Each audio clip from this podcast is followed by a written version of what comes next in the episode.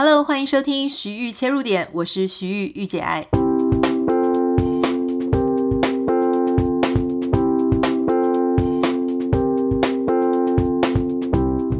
欢迎收听今天的节目。今天想要跟大家分享的是一本我最近看到，然后我蛮喜欢的书，而且我也推荐大家可以去看一看哦。这本书的作者，我相信大家可能都听过，也不陌生，甚至你还去他的餐厅吃过饭。他作者是江振成，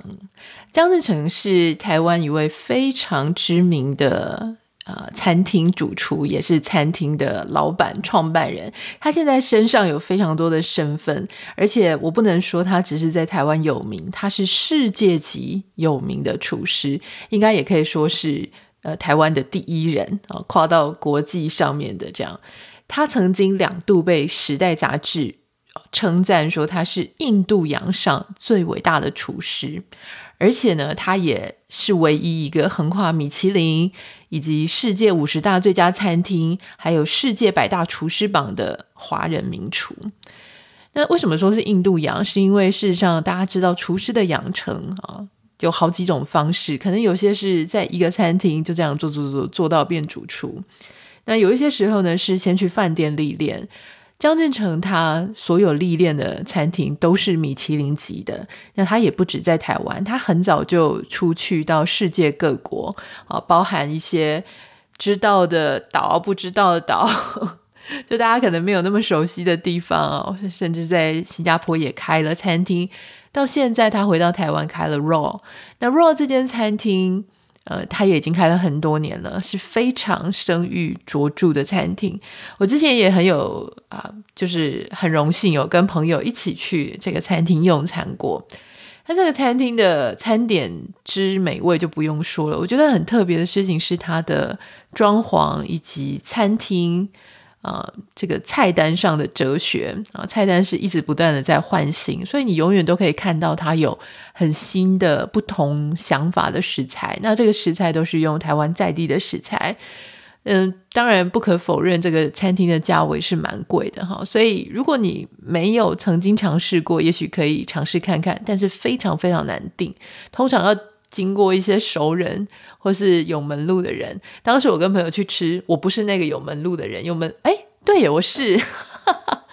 是网友，是我们的听众、哦。当时好像在里面工作，然后呃跟我讲说，他们有一个预约的方式是，如果当天原本预约的客人没有办法去用餐的话，他们会透过里面的一些机制，就问说，哎，有没有人可以立刻递补？为什么要这样问？因为实在是。第一个很难排哦，那他必须一定要确认所有的人会到现场的，一定是绝对会出现的，不会 no show 的。好，no show 的话，当然他那个位置就很可惜。那第二个呢，就是说在那样的位置上面吃饭的人，因为那个价钱有点贵，所以有时候可能比较是难立刻随时有人能够递补的。好，所以我猜可能这样子的关系，所以有一个这个机制，当时就是。因为这个原因，所以有机会可以进去吃。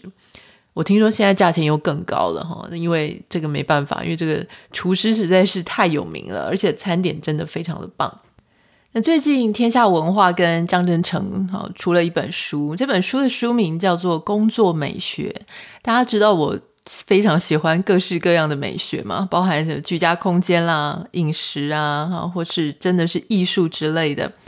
那我觉得现在其实餐饮业它已经走到一个确实也是要非常强调美学，不管是硬体上面或是食材上面。可是这本书要跟你讲的其实不只是这些。好，那当然我觉得江振成他在专业上的表现啊，他的技法、技能、他的艺术、他的他的艺术性、他的国际肯定性，或是他。如何做一个食材这个事情，当然大家非常的有兴趣。可是这一本书，我觉得它更有趣，它超过我的想象，就超过我的期待。我当时原本以为他可能就是要写一些，呃，就是我刚刚讲的，就是食物要怎么样才会漂亮啊，哈，或者是说，呃，怎么样打造会让大家更喜欢来到他的餐厅，一种成功学的感觉。但事实上完全不是这本书。我觉得他在讲的是一个刚刚我们介绍的这么成功的人的背景后，他在谈的是一个哲学的部分。啊，张振成他的特别是特别在，如果今天你看到一个成功的人哈，成功的人常常会有一个陷阱，就是他在自己专业成功之后，他会没有办法放手，无法突破，一直不断的在自我复制。我举一个我自己切身看到的例子，也是我们这个领域的，你会看到很多的作家，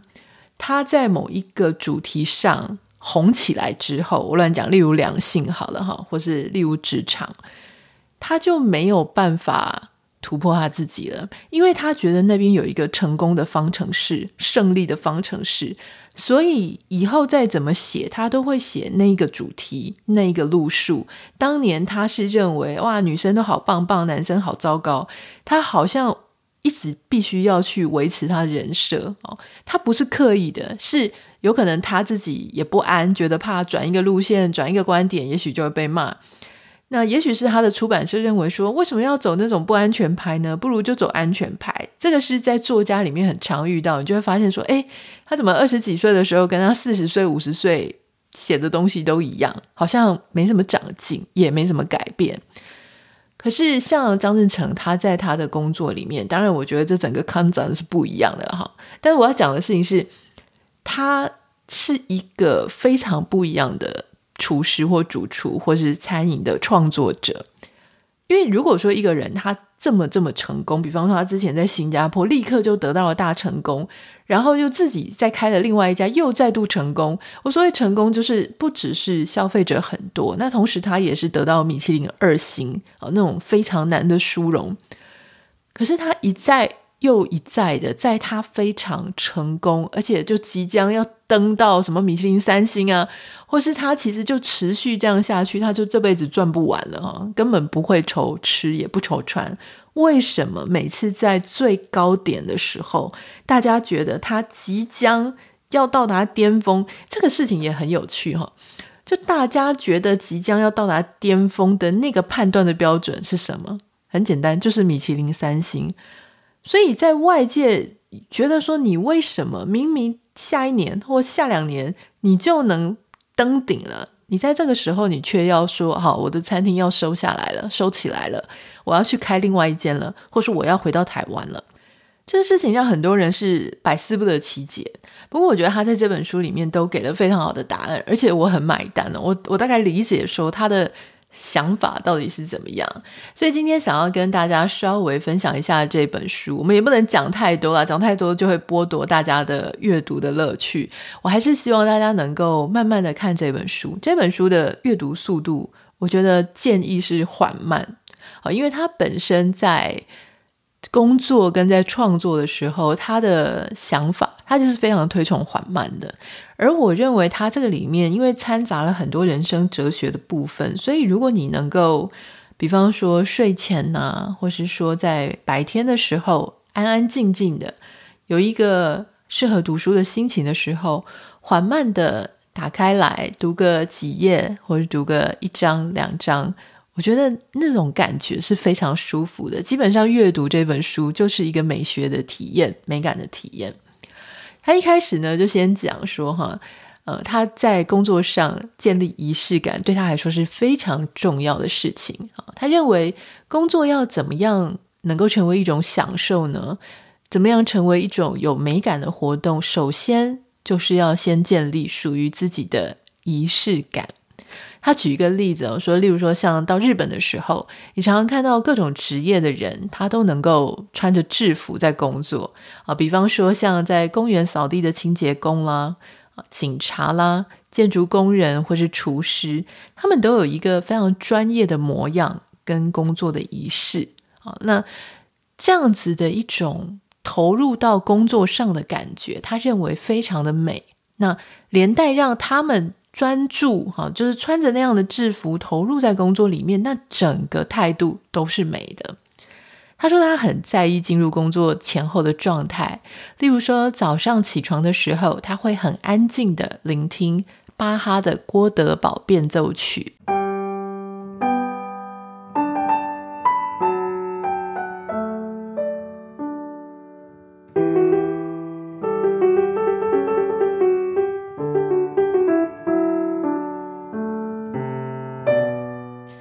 穿上对的衣服，酝酿对的心情，走进厨房，拿上食材、砧板、刀子、抹布，把它们都放在最理想的地方。作业台闪闪发亮，成是一种万事俱备、百物落位的画面。那这样子一连串的仪式感，会让他进入一种宁静而有效率的工作状态。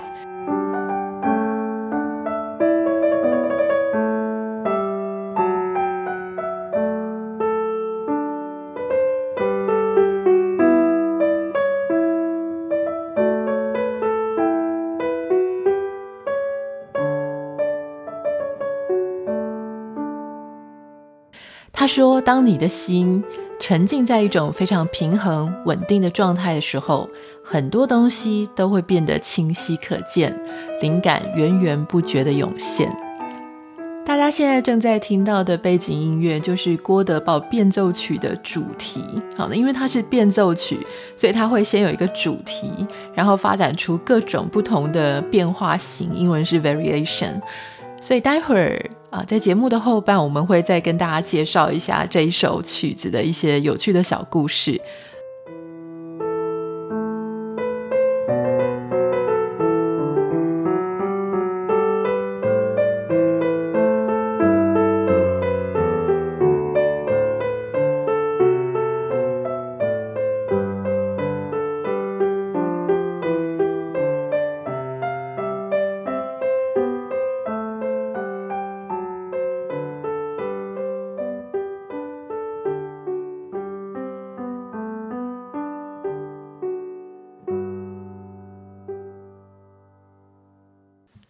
张振成提到，他之前曾经在南法的蒙佩里耶这个地方的感官花园工作了九年。好，这感官花园是个餐厅。那他一切其实非常的顺风顺水。当时呢，他有两位恩师，就是米其林史上最年轻的双胞胎主厨贾克普赛跟罗洪普赛。那跟着他们，他学习到非常多，也到世界各地去一起去帮忙展店。那后来在这些都完成之后呢，他有一种很强烈的感觉，他很不希望今天的他一直重复昨天的他自己，所以他内心深处非常强烈的渴望要归零。所以在二零零六年的时候，江振成他抛下了一切，带着他的太太跟他的三个伙伴一起到印度洋中央与世隔绝的一个地方塞西尔啊，在那个地方他在工作。这个地方是一个什么样的地方呢？它是一个远离都市，在地图上几乎快要找不到的一个地方，所以它跟他原本在的南法是截然不同的生活风格啊。那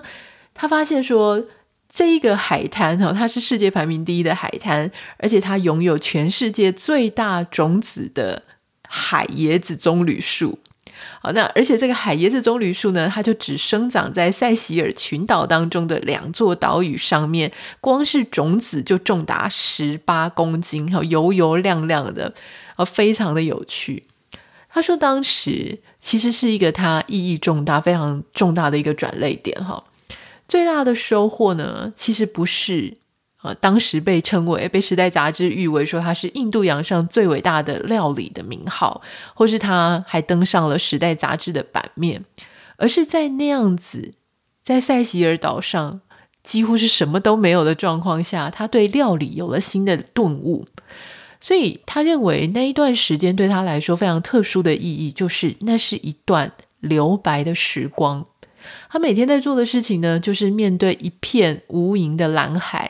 然后被棕榈树绿意围绕，在茅草屋顶下，哦，他很像那种，他说啊，他自己很像是蛤蜊在吐沙，把所有的杂质过滤清除。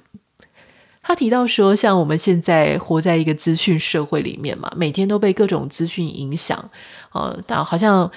呃，时尚的，例如说像 Instagram 嘛，哈，他们就会告诉我们说，这个季节，这个季节你就是要穿啊条纹外套啊，牛津鞋啊，涂什么样颜色的口红啊，你就是应该要吃什么啊，好。可是事实上，这些所有的资讯都是掌控在别人手里，别人教你你应该要怎么样做，而他们教你或他们传递出来的资讯就填满了你的生活，你的生活用尽了一切的金钱、时间、精力去追寻别人为你定义的这些生活。他认为这样子，其实我们常常就会忽略掉我自己到底需要什么，或是我自己的生活当中我到底想要什么。他提到说，像在米其林三星餐厅，哈，他在这样子的餐厅里面学习跟工作。他可以说是由法式料理一手培养起来、训练起来的厨师。在餐饮界呢，这样子的厨师就是所谓的三星纯正蓝血。哦，对于法式料理，应该就是长成什么样子啊？他们都已经有非常强烈的主见，没有办法撼动。可是没有办法撼动他很固着的想法的背后，意思是什么？意思就是它也是一种制约。哦，所以你好像这件事情就要这样做，那个叫酱汁就要这样调，呃，这个东西一定要搭配什么？突然之间，所有的一切，所有你盛出来的一切，都是别人规定好的，而他自己的原生是什么呢？什么是自己的原生种呢？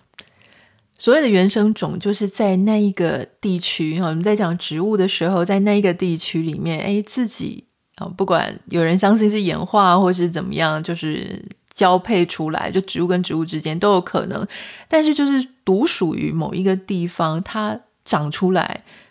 独一无二的，就只有那个地方能够培育出来的啊、生物或产品哈。所以张振成他其实就是在思考这件事情。所以他说，当他有机会来到塞西尔这个地方，对他来说非常的完美。他一直在想说。他不想要做那种所谓 A 加 B 拼凑出来一个 C，而是他希望自己长出来一个 C。他希望可以避免资讯的干扰啊，在心境上返璞归真，很诚实的去直接面对食材。比方说，今天有芦笋，他就会问他自己最想要吃什么样子的芦笋，什么样的状态的芦笋是最好吃的。这个时候，他脑中闪过的呢，不再是曾经学过说哦，芦笋就是要怎么做，或是说我吃过好吃的芦笋，我想要把它复制出来，不是这样的。他说，在那样的环境待两年之后，他慢慢的找回自己对食材的感觉和跟食材之间的关系。没有人教他哦，这个事情一定要怎么做，创作变成一种非常直觉的渴求。所以那个时候发想出来的这些食谱啊、菜单，是他所谓的他自己的原生种，那些味道就是他自己的原生味道。好，那我觉得他这一段讲解的真的是非常的棒。那怎么讲呢？就说我也很同意，就是他自己在讲说他在非常忙碌的时候，或是忙着要。啊、符合所谓他们刚刚跟人讲的是法式料理，或是符合其他人的期待的时候，然后当然同时你跟着别人在工作，所以你整个日常生活会非常的忙碌，你几乎没有时间留给自己。我们都知道所谓的创作啊、它其实是需要留白的空间。这可是我我认为每一个人都应该是一个创作者，而不是只是艺术家，或者像这种美食主厨，他是创作者。No。我们每个人其实内心都有一定的艺术性跟创作能力，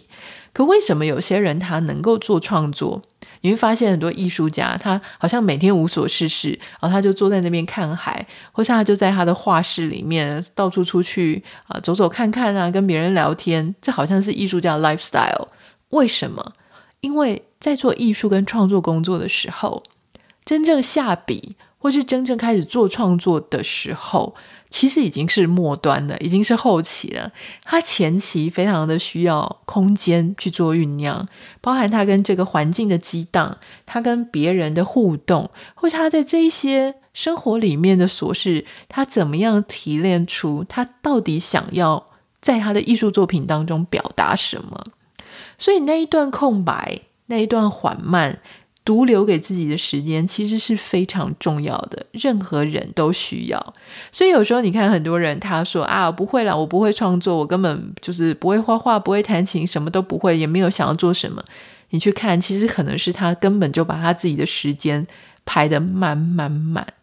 就算再有艺术天分的人，他如果今天非常疲于奔命，从早排到晚。啊、不是交际应酬，就是工作，他绝对没有那个空白跟余裕去真正的创作。所以这个就是我常常看到很多，比方说 YouTuber 啊，哈，如果他的产量非常高，他的啊、这个频率频次非常高，其实我会很怀疑。第一个，他可能没有时间进修，那他必须要，不管是他自己做的，或是请团队做，他仍然是处在那种一直在工作的状态。那你说这样子的人，他可能初期还可以去掏他脑子里的东西，可是如果久了之后，他其实已经没有感受性了，你知道吗？因为他所有的生活都被填满，他不止没有感受性，他也创造不出来东西。那个时候，其实常常就是一个非常大的瓶颈，你必须要归零。所以，我想江振成在这里提到他在那个时候的塞西尔。把自己归零，这个是非常重要的。我不知道你现在是不是在日常生活当中有一种 burn out，好，整个好像已经过度燃烧的感觉。但真的不要忘记，就是你到底能不能够给自己稍微一点人生中空白的时间？你可能不太能够像他这样子，然后突然就去另外一个地方工作两年，而且那个地方不是一个更忙碌的地方，而是一个非常啊。有很大的空间，然后没有什么人会很在意你，没有什么关注度在你身上的时候，但是你也可以改成是每一天你都给自己一个留白的两个小时，我觉得这个时间会非常非常的重要。那刚刚在节目前面的时候，我们就有提过说，他其实后来在塞西尔也好，在新加坡也好，他一直都在那种只要一开店，然后过个一年多。好像就立刻满满的各种盛誉啊，就是很多好评就会蜂拥而来。可是他每次呢，就在那种大家觉得说啊，你已经立刻拿到二星，然后整个所有的预约大排长龙，你怎么会又要关掉一家店，哦，开另外一家，或者你要关掉这个这个新加坡的店，回到台湾来？你到底在想什么？我我其实也不太能理解，甚至我我相信，如果说你身边有一些比较传统的父母，如果你是那个孩子，你在做到那么好的时候，每次都这样子撒手就要放掉，撒手就要放掉的时候，你身边的人，呃，包含可能伴侣，都会很不能够谅解，就会觉得说你为什么不能在尖峰巅峰的时候继续往上，继续撑在那里，就算没有继续往上，你就 hold 在那里，维持你的声誉。然后一直不断的做同样的事情做下去，你这辈子真的是非常的棒了。就说好像可能名也有了，钱也有了，日利也有了，在名利场上呢，绝对是丰衣足食。可是他没有这样做，他就是他觉得很棒的时候，他就放下来。他提到一件事，他说，在完美的时候，其实就是放手的时候。可是很多人就问他说，难道？完美跟持续不能并存嘛？哈，比方说，像我们刚刚讲，他说再多等一年，等到你拿到米其林三星之后，你再结束餐厅完美的据点，不是更好吗？可是他说他会决定关店，其实就是已经体认到他在那个时刻已经达到他所想要的了。他不会因为别人眼中觉得说啊，还是应该要怎么样啊，或是说违背他自己对完美的定义。他举了一个例子，我觉得也蛮贴切。他说：“这个就好像说，我们已经在画画，画了一幅作品，结果旁边的人呢一直在跟你指指点点，说啊，你这里最好再加上一棵树。可是他心底明白，不需要，因为他知道他的作品里面并没有少任何的东西。同样，就算没有三星，在他的人生里，哈，那个曾经在的那个餐厅。”这件作品并没有缺少任何的东西，当下已经是他心里最完美了。所以，既然已经达到他要的呢，他就不需要还要什么都想要哦。并且，如果那个时刻已经是他最满足、最开心，为什么还要因为别人的建议，硬生生的添加一些什么？如果你听到这里哦，不是很理解的话，我觉得他的想法应该是讲白话一点，就是。那个米其林从二星到三星的那种好的那种肯定，就只是其他人的想法而已。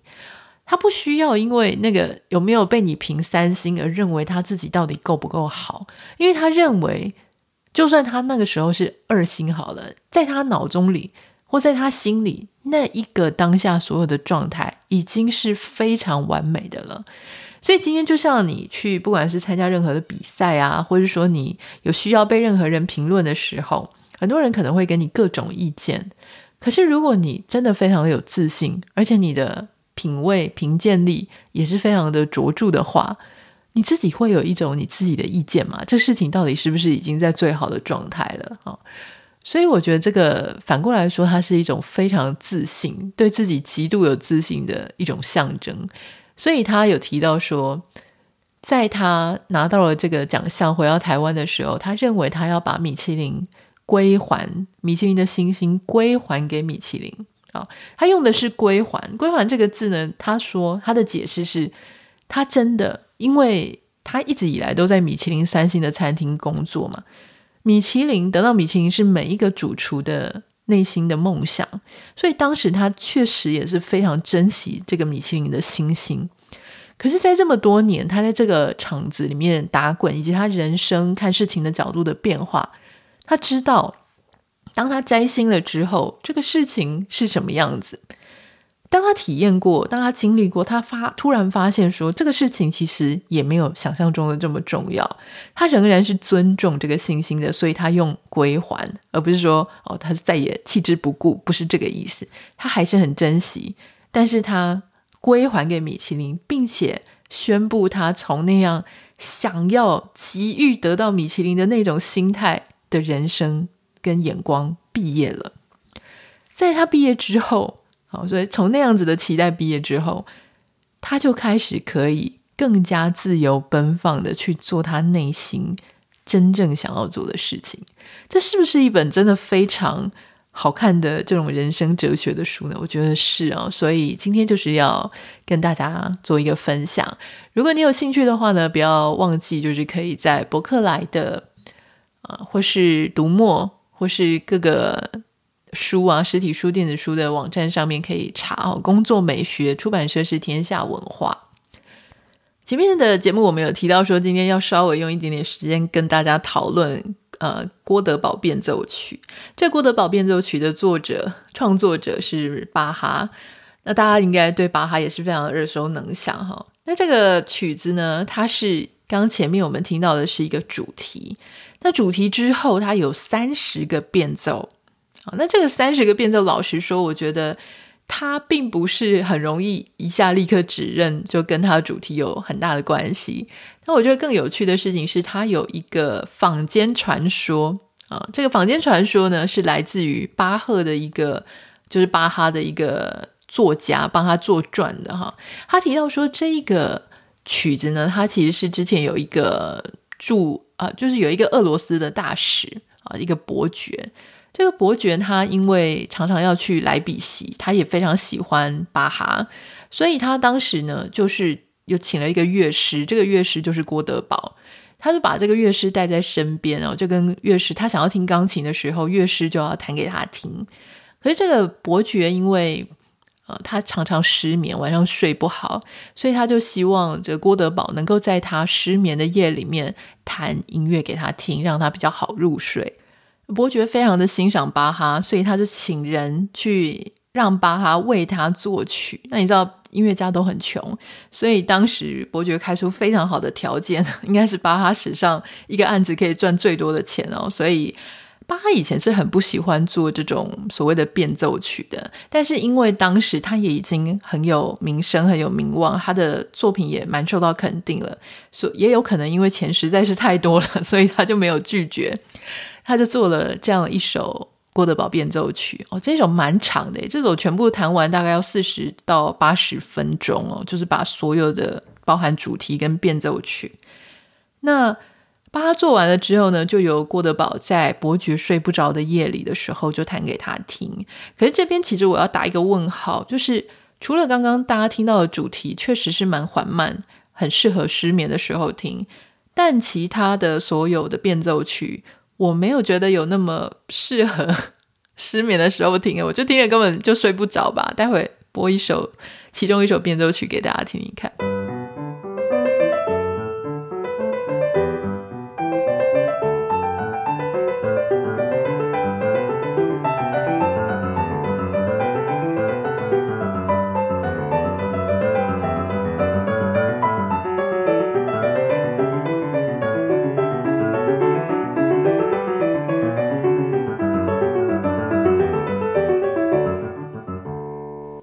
我觉得江振成他会喜欢郭德宝变奏曲，其实也有一个非常有趣的巧合，跟他书里面写的内容，我觉得是可以呼应的。就他提到说，他不希望一直在复制他自己。他希望能够留白之后找到截然不同的。那刚刚有提到说，像变奏曲，它就是有一个主题，可是它后面的三十首都是完全不同的变化型。那事实上，我们说完全不同，是我们在听的时候感觉不一样了。事实上，作曲家他仍然是有他一样的规律，所以那个主题的结构绝对还是在的。这是不是就很像我们一个人在不同的状态下去？发展出自己完全不同的面貌，